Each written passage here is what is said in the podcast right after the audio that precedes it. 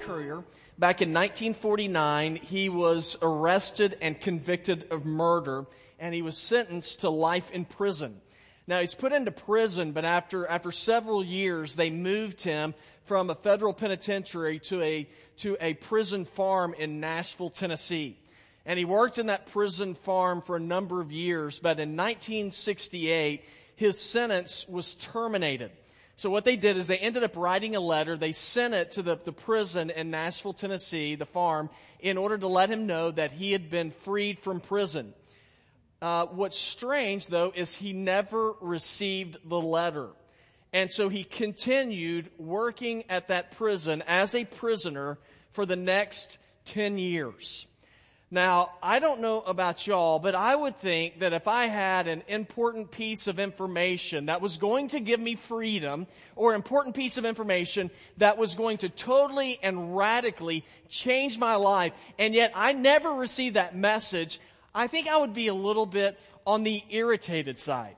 And I would be awfully grateful, everybody else would be awfully grateful that it wasn't my wife so man, I'm telling you. So anyway, so this guy for 10 years continued working as a prisoner when in fact he was free because he never got the message. Now, I, I, think that that story, in a real sense, fits in with our series that we're going through. And this is the second week. Next week is the last week. It's called Share. And we have a commandment from Jesus that one thing that we are all called to do as believers, as followers of Jesus, is to share our faith, to tell other people about Him. Now, the question is, well, why are we to do that? And the reason why is very simple. It's because Jesus has the power and the ability to free people from the bondage of their lives. To, to free people who were living as prisoners in a world that is very dark. And so we have a calling to share. But if we don't share that message, then it's very similar to the story of the man who was given freedom and yet he never knew it. And so Jesus calls us to share a message of freedom because he gives hope, because he gives life. That's why Jesus said in John 14 verses 1 through 3, your heart must not be troubled. Believe in God, believe also in me. In my Father's house are, house are many dwelling places, and if not, I would have told you. And I'm going to prepare a place for you. He said, if I go and prepare a place for you, I will come again, and I will receive you to myself, that where I am, there you may be also. Now, why do we want to share this message? Well, if you really take time to read John 14, 1 through 3, it's because Jesus promises restoration. He promises a home for those who follow him forever in a place called heaven. That's what I call good news. And so today in our passage of scripture, we're going to see what it takes for us to actually share the message of Jesus with people to share with, the, with people the message of hope that we've been given. Now, I think we have a lot of preconceived ideas about what it means to share our faith, and it sort of scares us and makes us nervous. We think if I'm really going to share my faith, then what that's going to mean is I'm going to have to put on a suit and I'm going to have to go to people's houses door to door and knock on their door and say, let me talk to you about Jesus. And that kind of idea really makes most people nervous. And there's some other people and we think about the idea of sharing our faith and we think, well, I've got to, I've got to have a lot of knowledge. I've got to have a doctorate in theology or a doctorate in apologetics to be able to do this. But we're going to see in our text today, it's not true. We're, we're going to see in our text today that Jesus very simply shares with us some things that we can do to successfully share Jesus with other people. And so we're going to look to see how to do that, uh, do that today in Mark chapter 5 verses 18 through 20. Now, if you're already at that passage of scripture, I want to, I want to give you a background to what's going on in this story before we read it. What had happened is Jesus at this time, he was in northern Israel, and up in northern Israel, there's a, there's a big lake. It's known as the Sea of Galilee. Now, the Sea of Galilee is, is sort of a misnomer because you think of it being like a sea. It's, it's a lake that is about seven miles across. It's 13 miles long. And Jesus was like over in the, the northwestern corner of the lake, and he crossed over to the other side. It wasn't a real long trip. So he crosses over to the other side. But when he gets to the other side, he has an encounter with one of the weirdest people that is mentioned in all of the Bible. He gets out of the boat and he comes across a guy who lives full time in a cemetery. Okay, that's a little odd, but he lives there full time and he doesn't wear clothes. That's even weirder. And the guy, the Bible says he's demon possessed. He gashes himself where he bleeds and he howls like a dog. Okay, so this is who Jesus comes across. That's a great welcoming committee. I mean, that's not, we don't look for people like that to greet you when you walk into Village Church, right? That's kind of off putting. So here's this guy, and he comes to Jesus. He is obviously a messed up man. But Jesus touches the man and totally transforms his life, transforms his life to where the man all of a sudden now he is in his right mind. And so Jesus gives him instructions on what he's to do next. You know what Jesus tells him to do? He says, I want you to share me with other people. And that is the command that Jesus has for those of you who claim to be followers of Christ as well. He gives you a command to share. So, so how do we do that? And I think a lot of times what we do is we make it very difficult. But when I look at our scripture today, it's not as difficult as we make it seem like it is.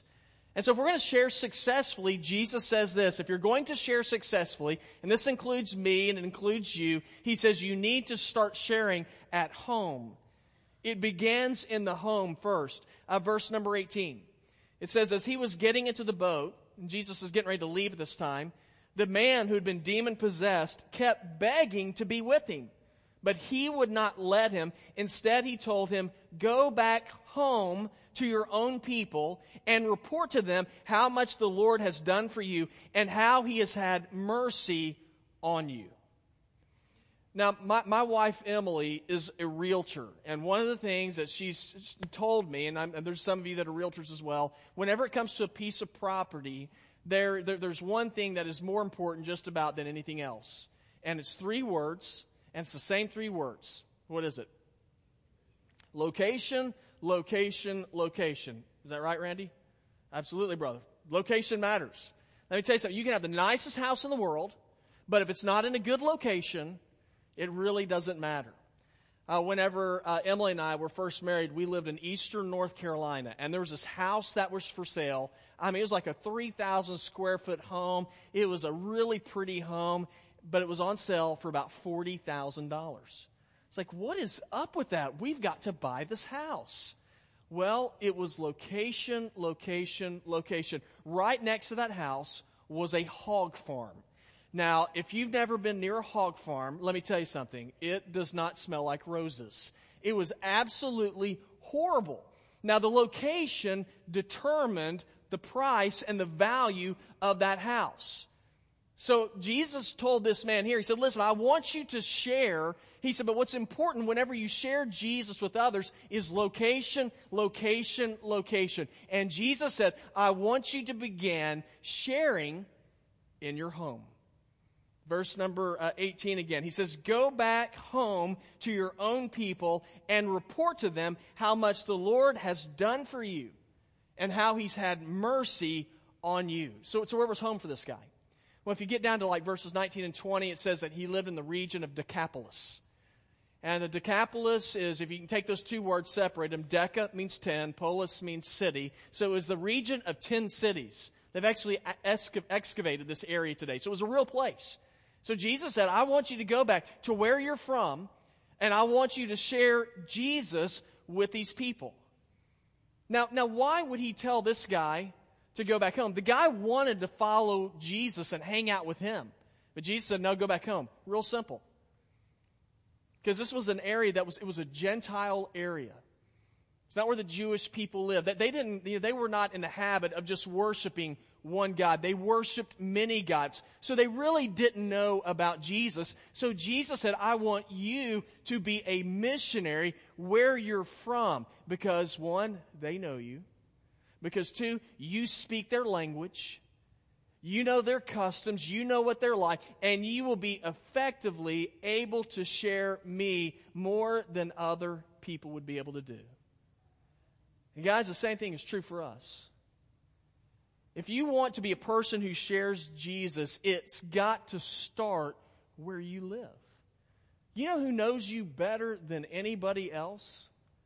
You know who speaks your language better than anybody else? It is the people that you live with.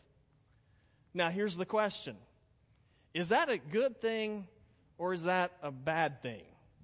And you know, it can be, it can be a really good thing. It can also be a bad thing because typically the people you live with, they do know you the best. But you will have more impact on them as Jesus has impacted your life when they see the change that has taken place in your life. If we're going to effectively live for Jesus, it's got to begin at home. Because that's the place where that's where you get to practice living your faith out. And as you live your faith out well at home, you're going to live your faith out well outside of the home. Y'all heard the, the statement before, practice makes perfect? Did you know that that's actually, it's pretty true. The more you practice something, the better you become at it. So you want to make sure that you're practicing the right things. Um, I, have shared with y'all before, one thing I enjoy doing is I, I like to, I enjoy playing golf. I don't know why but I enjoy playing golf. I'm not good at it, but it's just sort of fun to play. But I'll, I, I don't ever play as good as I want to. And so I'll talk to people and, and they'll tell me, they say, listen, if you want to get better at golf, here's what you got to do. You got to practice. I said, well, what, how do you, what do you practice? What do you do? What do you do to practice? Well, you know, you go out to the driving range and you get a bucket of balls out and you, you hit balls, you know.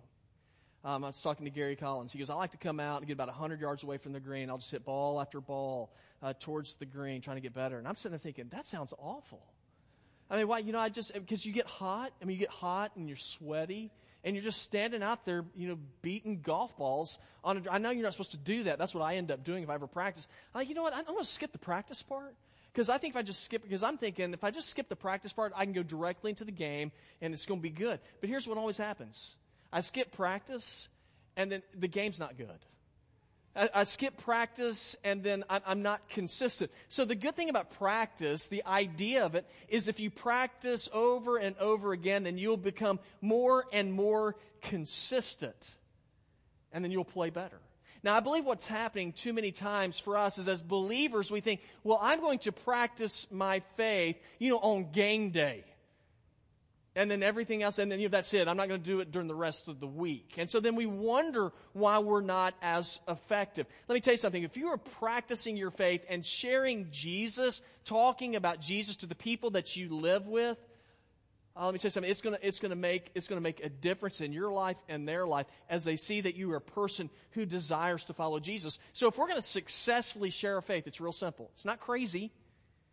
It just it starts at home. But, but here's the second thing. If we're going to successfully really share our faith, when you begin to share, you need to be talking about Jesus. Now, I like to share a lot of stuff when I'm at home. You know, as we are moving into football season right now, I have two sons.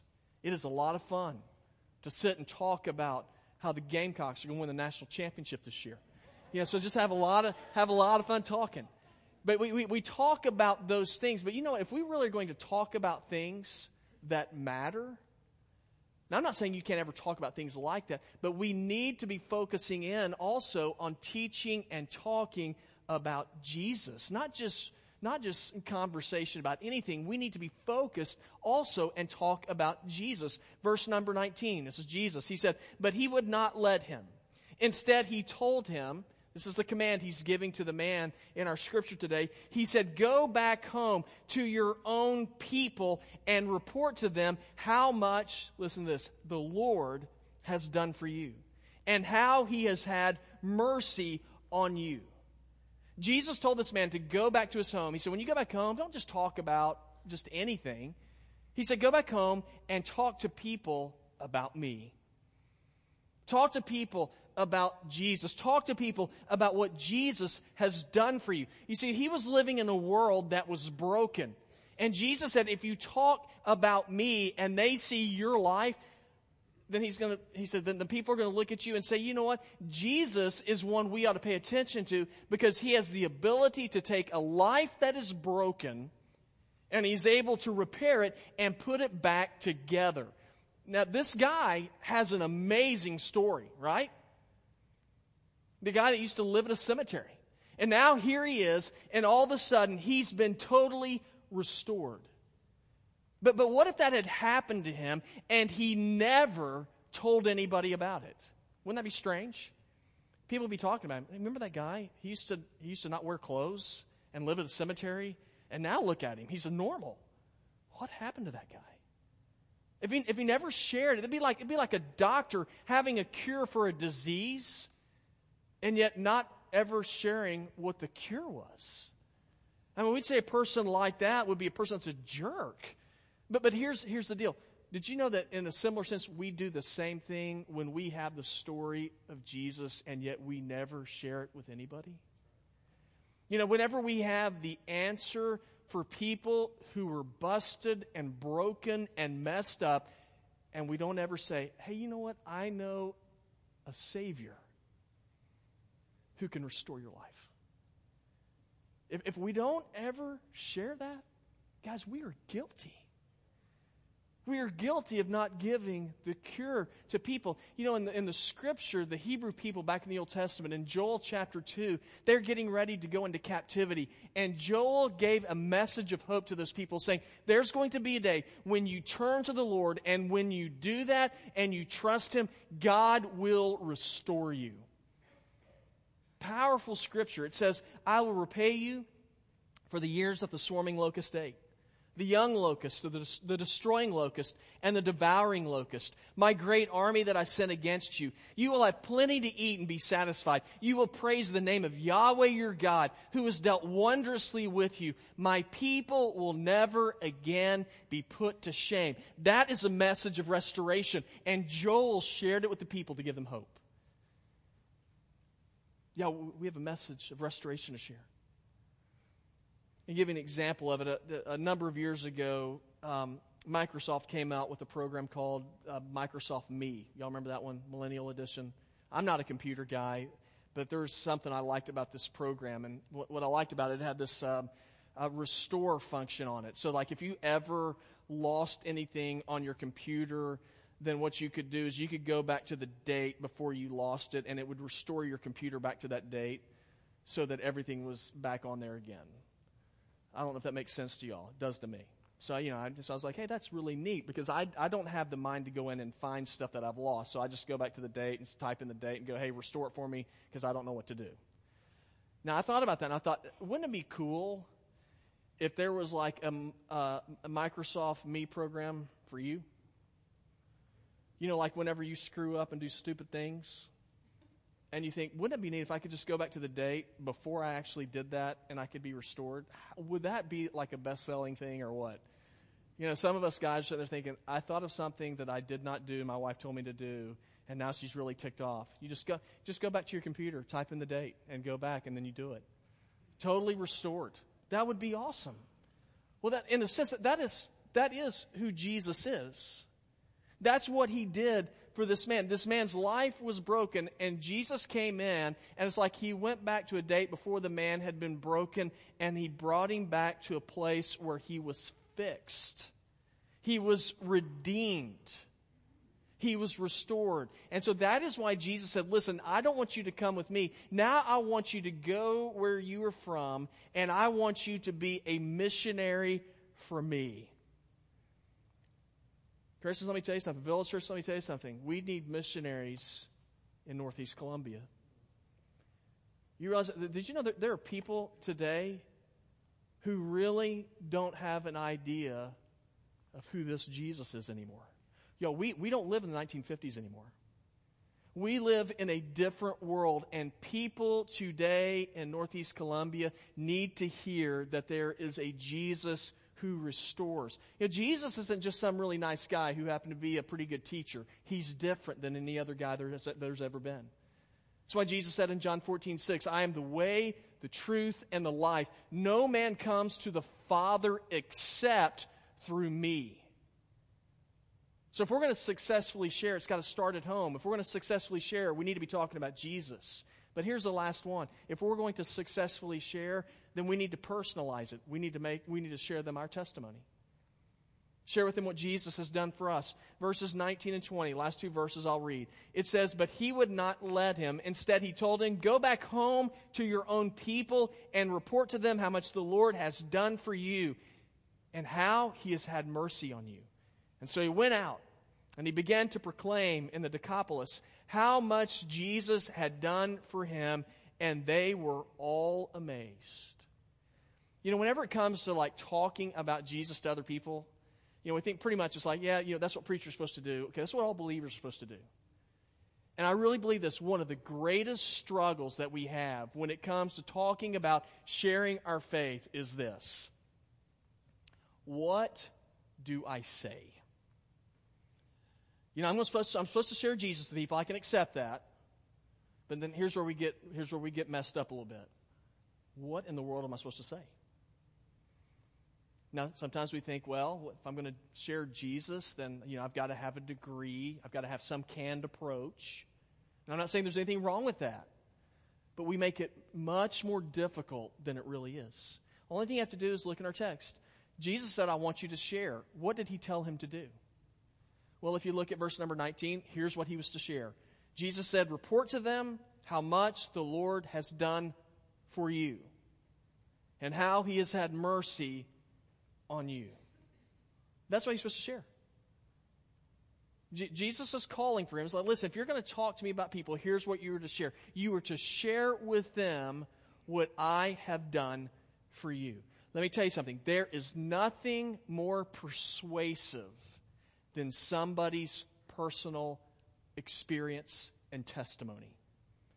Now you can know, now you can be a Bible scholar, and those are great things. You might say, listen, I'm able to take the, you know, the New Testament was mainly written in Greek, the Old Testament was mainly written in Hebrew, and you can, you can just totally astound people by speaking those languages. That's great. I can't do that. But let me tell you what's more powerful than that.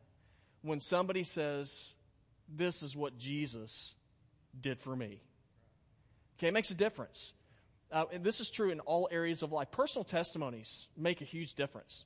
And that's people use them in sales. Um, you know, I, I know that uh, just a, a, few weeks ago, uh, I ought to get paid for this, but just a few weeks ago, somebody came up to me and said, and it might have been somebody in church, said, you need to go eat at Salud's. Have y'all ever heard of Salud's up in Camden? Oh my gosh. And so I heard, I was like, okay, well, I'll go up there. They gave me a personal time. I went there and ate. It's, it's fantastic. It's really, but you know what got me to go there? It wasn't a commercial. It was just a personal testimony. Somebody said, that's really good. They have great, they have great sauce. Okay, I'm all about that. So I'm, we head up there and I'm like, I'm sold. Good place. Uh, in Bible study a couple weeks ago, I was, uh, the guitarist Chris Jernigan was in our Bible study. Now I've seen the, I haven't seen the movie Dunkirk yet, but I'm really interested in it. I like history and I've seen some reviews on it. Chris came in and said, man, you've got to see that movie. It's a great movie. Okay, I'm more interested in seeing it now. You know why? because, because I know Chris. You know, I don't know Siskel and Ebert, but I know Chris. I was like, you know, Chris and I, we kind of like some of the same things movie wise. And I thought, because he said I need to see the movie, I thought, you know what? I'm going to go see that movie. Personal testimony.